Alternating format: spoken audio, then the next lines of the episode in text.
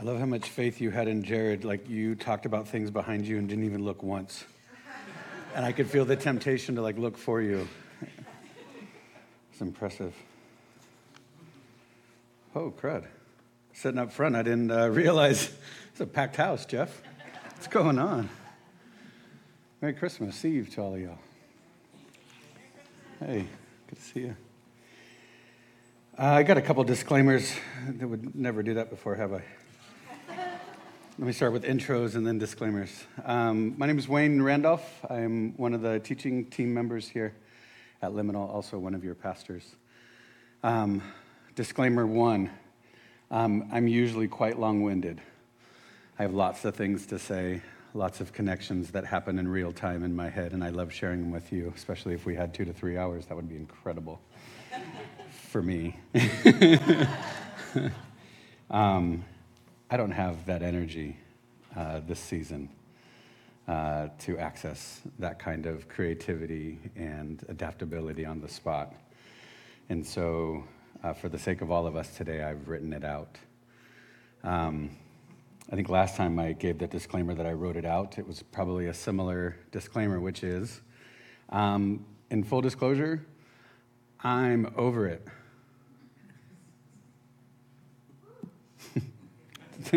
yeah, awesome. oh, um, yeah. Uh, I was telling Jeff earlier, asking, actually asking Jeff, who's also recently lost a, a loved one the last couple years, and uh, I asked him like, hey, so all this talk about the holidays being rough and everybody talks about it's harder because you miss people, like, have you tried to outrun that as well? Because I've been trying to kind of mentally outrun that, and uh, just wondered if it, if it rang true for him as well. But in full disclosure to you guys, I don't think I like this season as much anymore. Um, I am adjusting to the way that the energy feels in my body, to the thoughts that I have probably every three to five minutes, if I'm being honest. Um, I'm just tired. I'm tired of feeling sad. I'm tired of not wanting to be around people. Um, and how ironic that today's sermon is on unexpected hope. So I did have a lot that I wanted to say about that, but uh, I'll stay in my lane by reading to you guys today. Uh, the other disclaimer is this, and this goes right along with confessing of having a, a low personal battery is the book that the teaching team uh, this year decided to speak from um, is entitled The First Advent in Palestine. And this is already a fairly heavy book as it is, as you can imagine. Um, little did we know when we picked this book uh, that there would be some BS happening uh, over there.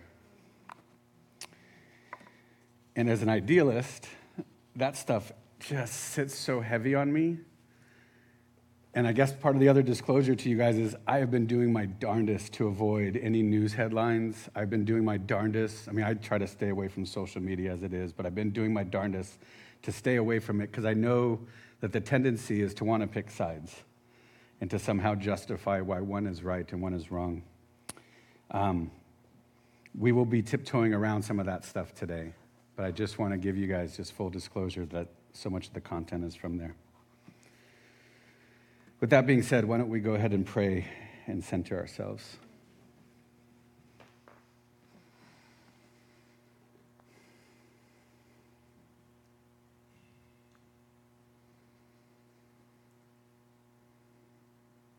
So, even now, as we begin, let's go ahead and acknowledge the season that we're in whether you are experiencing some of the emotions that I shared with you. Maybe you're experiencing the stress of the season, the stress of making everything look right, the stress of anticipating who you're going to hang out with, what conversations are going to be like around the table. the stress of travel, the stress of materialism. So just take a note, recognize what's going on in your mind and your soul.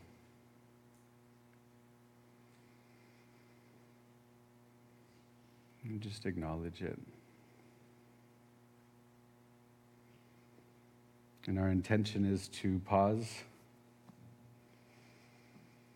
to be present. Have open and receptive hearts, and to have curious minds. And so, Creator God, maker of the universe,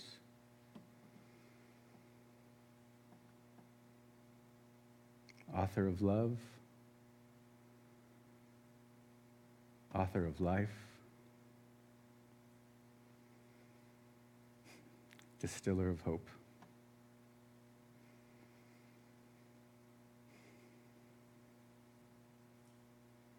We pause and acknowledge that each breath is a gift. That with each breath, we are in relationship with you.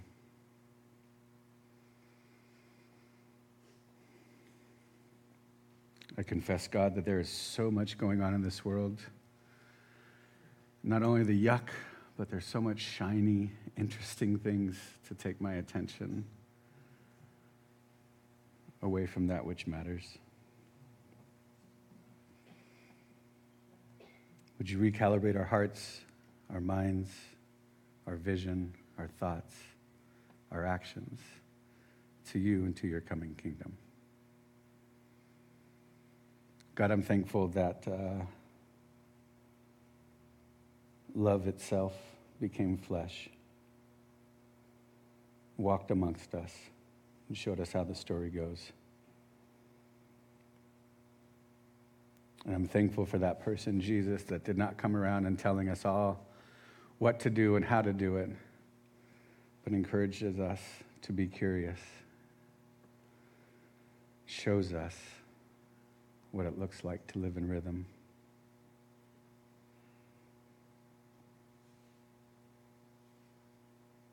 Holy Spirit, Ruach, would you guide us in the way of Jesus? Amen.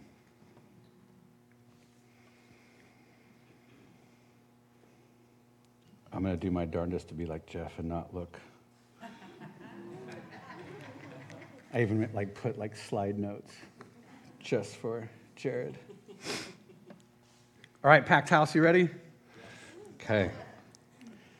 Doesn't take a master student of history to observe the patterns of empire, the endless cycles of the mighty and powerful, battling it out until they inevitably get replaced by the mightier and the even more powerful. The violence and brutality that accompanies the verbalized hopes and slogans for a better society the deifying of kings and rulers, making them gods, which only led to an even larger gap between those with power and those without. Often separated into two groups those made in the image of God and those made to serve the image bearers. Also observable when studying empire is that there is almost always groups of people tired of occupation who attempt to rebel in some form or fashion. Quite often, we witness or learn about groups who rebel using lethal force or guerrilla tactics to counter the atrocities being done to them or their people. Now, I fully recognize that I'm an idealist, and thankfully, I've never seen war. But it doesn't take long for me to see the irony, or perhaps futility, of using the very same methods of destruction in the hopes that it will somehow solve the situation. Because of this, I've always been attracted to the third way, a way that emphasizes creativity, love, and forgiveness. In her book, did it happen? yeah. I still had to check though. It's like I didn't trust, right? Damn, it, damn it. In her book, The First Advent in Palestine, the author, Kelly Nikondeha, remembers driving around Bethlehem in the very heart of an occupied territory where many have been seduced by the myth of redemptive violence. Banksy's art, oh, I'm sorry, I'm sorry, I'm sorry. Let me go back. This is what happens when you have to read. And I'm not using my glasses. Thanks, Denise. Remembers driving, the author remembers driving around Bethlehem looking at all the revolutionary graffiti by the artist Banksy in the very heart of an occupied territory where many have been seduced by the myth of redemptive violence. Banksy's art and other revolutionary artists offer us a different facet of the power struggle. They offer a glimmer of hope. Or maybe they just help us to ponder what hope looks like in a worn torn environment. I'm going to read an excerpt from Kelly regarding her experience of seeing Banksy's work firsthand. And as I do, photos of his work will be shared on the screen. Listen carefully while I read along. Listen to her commentary. And do your best to suspend judgment and to listen and watch with curiosity.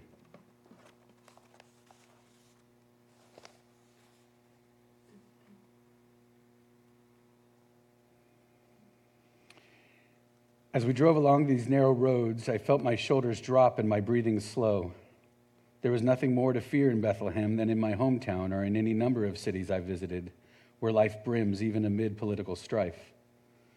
Still, there was little doubt we had crossed over into another kind of terrain. The red warning signs, bulleted bullet holed walls, and uneven roads told the story of an occupied land, a less resourced place. On a subsequent visit, visit, when I returned with Claude, our taxi driver, Naif, offered to show us the Banksy graffiti painted across Bethlehem. Starting with the well known wall art of a man throwing not the Molotov cocktail you might expect, but a bouquet of flowers. I'd seen the work cropped on postcards, so the surprise of seeing it at least 10 feet tall on the side of a petrol station was awe inspiring. Then Naif took us to a to see smaller works across the city, including one of the Mother Mary tossing hearts on a nondescript cinder wall, as well as the symbol of a dove in a flak jacket carrying an olive branch at the center of a busy intersection. Each one an artistic missive, scribblings a message of hope against the hard gray of occupation. After we saw the Banksy flower piece, our new friend took us to the Walled Off hotel to view more artwork by the artist. At the hotel, we shared tea in bone, bone china cups on a lovely patio an arm's length from the separation wall, the dissonance purposeful and clear. Naif told us what life was like growing up in Bethlehem before the wall. As he watched its construction cutting through Hebron Street, he became aware of the immediate and long term separation that would prevent his family from visiting Jerusalem from that time on. We mused in hope about a day when the wall would come down, like the Berlin Wall had, and he could visit Jerusalem once again. I had never heard of the Walled Off Hotel. Have any of you ever heard of the Walled Off Hotel? Man, go look that up. I'm sorry I don't have a picture in here.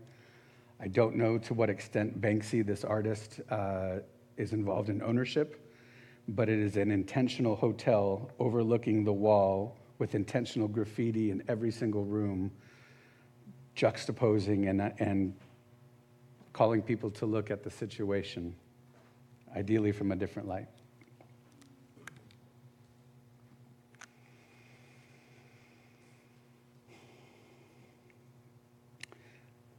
Those pictures evoke a lot of emotion, I believe. They do for me. And it seems doubled, if not tripled, uh, now, magnified with what's going on. And even more reason why we need that shimmer of hope. I'm going to go ahead and jump into our text for the day. We'll come back to this. Matthew 2, 7 through 12. Then Herod called the Magi secretly and found out from them the exact time the star had appeared. He sent them to Bethlehem and said, Go and search carefully for the child. As soon as you find him, report to me so that I too may go and worship him. After they had heard the king, they went on their way, and the star they had seen when it rose went ahead of them until it stopped over the place where the child was. When they saw the star, they were overjoyed. On coming to the house, they saw the child with his mother Mary, and they bowed down and worshiped him. Then they opened their treasures and presented him with gifts of gold, frankincense, and myrrh. And having been warned in a dream not to go back to Herod, they returned to their country by another route. So, the fun part about the Magi is that there's so much mystery around them. Were they actually from the east? Where exactly were they from in the east? We're only told from the east. Uh, how many wise men are there? Our stories and nativity scenes show three, but it doesn't take much, much research, much research to find out that actually there may have been as many as 12. For today's talk, I will come from the position of the book, which is that they are from Persia or modern day Iran. And I also hold loosely the amount of magi that traveled west in the hopes of finding the prophesied king. But why would a group of wisdom holders and stargazers be looking for hope in an old prophecy from the Israelites? There's a quick little history. In 330, before the Common Era, Alexander the Great defeated the Persians and ushered in a time of Hellenization. Western influences that smothered the local traditions, religions, and economies. Here's a quote from the book. Although subsequent generations longed for a return to the indigenous culture and Persian leadership, it did not manifest as a peasant movement against the Greek economic exploitation as it did in Palestine. Still, many elites, like the Magi, carried within themselves a spirit of resistance to the Hellenization of their land. So, if we follow the, the Magi as being from Persia, they are a group, a specific sect, who, known as wisdom holders, as magi, they would hold on to many prophecies in many of the different regions and areas and lands, and they would know many of the, the oral traditions. And they would have favor, this particular group would have favor as they traveled around because of the knowledge that they had access to. So that it would be, maybe not necessarily at the front, forefront of their mind, but this is a group that is intentionally looking for these types of signs all over their area, not just limited to Persia. Some ancients thought of stars as celestial beings. Some called magi astrologers or minders of the stars.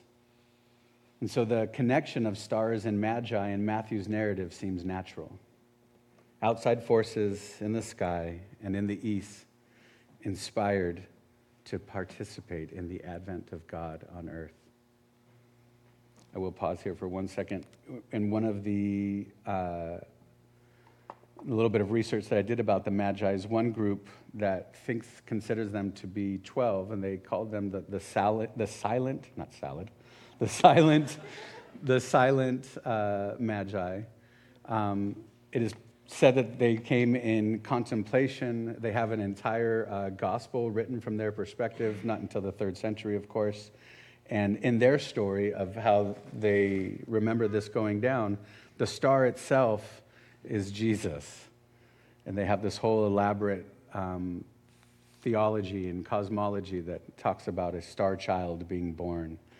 Um, again, didn't make its way into the sermon, but something to go check out. It's an interesting facet of the diamond.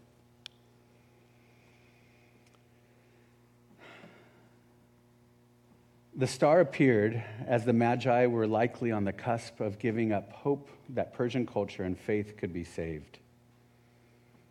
Yet they kept looking at the skies and retelling the prophecies of an indigenous, indig, excuse me, indigenous leader coming to the throne again. When that star rose, so did their hopes. So, how do they find hope in a star? For the ancient Jews, Torah is life. Their popular culture was shaped by their scriptures.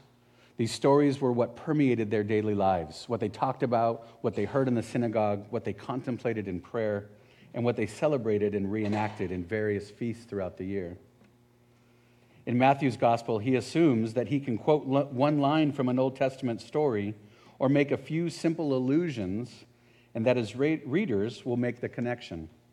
Just like we do when we hear famous lines from favorite songs or movies today, or if you have kids and they only speak in meme language. right? You could say one word and then, go. I should put you on the spot right now. Like in the second chapter, Matthew tells of Magi from the east who see a star over Israel and come to King Herod in Jerusalem searching for the newborn king announced in the heavens above. Herod tells the Magi to look for the Christ child in Bethlehem, saying, Go and search diligently for the child, and when you have found him, bring me word that I too may come and worship him. But he doesn't really want to pay homage to the child, he just wants to know where the child is so he can kill him. When the Magi finally find the royal child, they offer him gifts for, fit for a king gold, frankincense, and myrrh. They fall to the ground to worship him, but instead of reporting back to Herod, they return home by another way. The story of the Magi would have sounded quite familiar to Jews in the first century. In fact, it may have sounded an awful lot, awful lot like a remake of an old tale, which they would have heard many times before a tale of, wicked, of a wicked king that tries to use magi from the east to bring harm to Jesus. But the magi do not go along with the king's plan and instead bless and honor Jesus. It would most likely remind them of a famous story from the history of Israel, the story of Balak and Balaam in the book of Numbers. Balak was a powerful and wicked king of Moab, which is modern day Jordan who wanted to bring harm to the Israelites who had been wandering in the wilderness for a long time and were now finally approaching the promised land.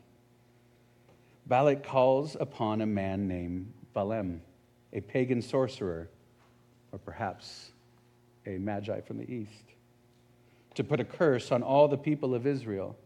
But every time he tries to curse the Israelites, God steps in, and only words of blessing and life come out of his mouth. Instead of cursing Israel, all he can do is bless Israel. From a narrative perspective, this seems to foreshadow the events surrounding Christ's birth.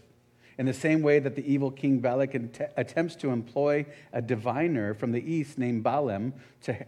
I just say that name differently each time, don't I? Sorry, guys. I even practiced it like three to six times before I started this morning. Um, uh, so, in the same way that the evil king Balak attempts to employ a diviner from the east named Balaam to harm Israel, so the wicked king Herod tries to use the Magi from the east in his plot to discover where the child is. And just as Balaam didn't cooper- cooperate with Balak's, Balak's plan, blessing Israel instead of cursing the people, so the Magi didn't assist in Herod's plan. Instead of honoring and worshiping Jesus, Instead, they honored and worshiped Jesus and not revealed his location to Herod. But most notable is how the story of Balak and Balaam ends. After three attempts to curse Israel, Balaam continues to be taken over by the words of God, but this time utters a prophecy about some great king coming to Israel in the distant future. This is from Numbers 24 17. I see him but not now. I behold him, but not near. A star shall come forth out of Jacob, and a scepter shall rise out, rise out of Israel. Let's look at these two symbols. First, the scepter is a royal staff, symbolizing a king who will one day come to Israel. This is a quick uh, little Bible nerdy uh, bit here. Um, one of my Bible professors at APU used to talk about following the scepter. And as you read, because uh, you all read the Bible, I'm sure, as you read the entire narrative, all 66 books, you can actually follow the scepter um, moving from Judah uh, all the way uh, into when the slaughtered lamb comes back in the end of Revelation. It's pretty beautiful. Also, according to this prophecy, a star will be the sign of the king's coming. That this star comes out of Jacob implies a future king of Israel. So when the Magi see the star in the direction of Israel, their coming to Jerusalem in search of a king would make perfect sense to a first century Israelite listener. It's just what Balaam had prophesied long ago. Or, as Davies and Allison see it in their book, The Gospel According to St. Matthew, the Magi in Matthew's Christmas story are like successors to Balaam, in that they worship the king who Balaam foretold many centuries ago. This is not the only connection to the Old Testament that we'll find in the Christmas stories of Matthew 2. Matthew's account of the horrific scene known as the, known as the slaughter of the innocents is another example. Matthew tells of Herod's order to kill all the young male children in and around Bethlehem. But Jesus escapes with his parents to Egypt for a while, for a while, only to come back to Israel after an angel appears to Joseph telling him, "Those who sought the child's life are dead." This would most definitely remind ancient Jews of the story of Moses.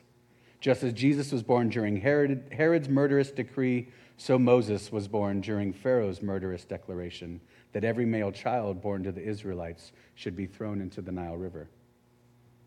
And just as the Christ child escaped death by fleeing to Egypt, where he was raised for a bit, so the baby Moses escapes death by being raised in the highest Egyptian household, when Pharaoh's daughter takes Moses as her own. Finally, Moses returns to his fellow Israelites when God appears to him in a burning bush, saying, Those who sought your life are dead. These are almost the exact same words the angel spoke to Joseph when Jesus was to return to the land of Israel. Rise, take the child and his mother, and go to the land of Israel, for those who sought the child's life are dead. From the outset of Matthew's gospel, and even in the birth story, we see Jesus presenting as Jesus presented as a liberator, as a new hope, as a new Moses, as the light of the world, which is an important paradigm for understanding what the life of Christ is all about. Just as Moses liberated the people from slavery in Egypt and guided them to a promised land, so Jesus will lead the people in a new exodus, one that moves us away from the death and destruction of empire and into a new era of the divine kingdom, exemplified by right relationships with God, the planet, with each other, and with ourselves. The first advent delivered a sign of tangible hope for people near and far Judeans, Galileans, Persians. And God knows the region is in desperate need of that hope again today. I believe people are still hungry today for relief from tyrants, for relief from systems that seemingly only benefit certain groups of people.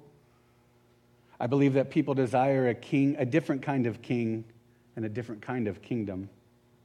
I believe that people desire a benevolent king, a humble king, a king of shalom, and a kingdom where everyone flourishes in their relationships, where forgiveness takes precedence over retribution.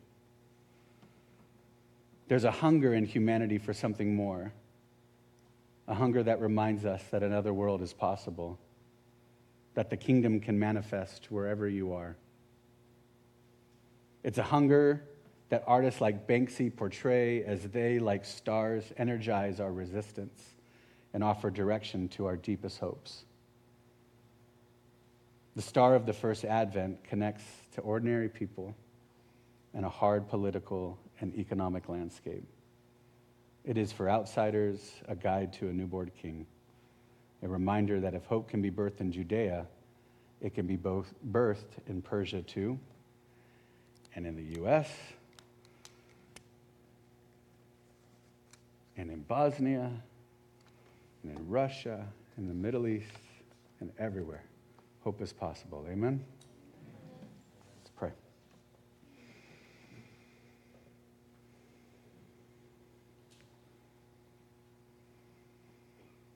Light of the world.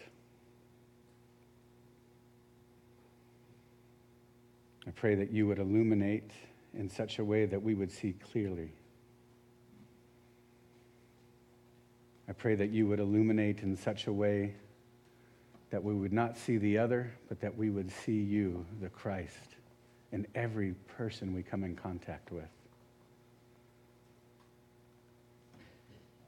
Creator God, forgive us for participating in systems that choose to pick one side at the expense of another. Creator God, forgive us for being so quick to judge.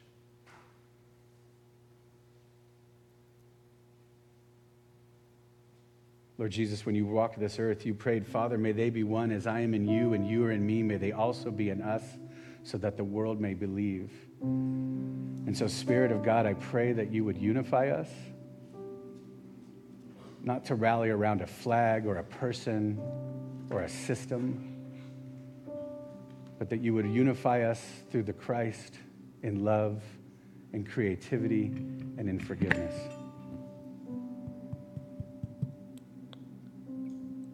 May the seed of hope grow.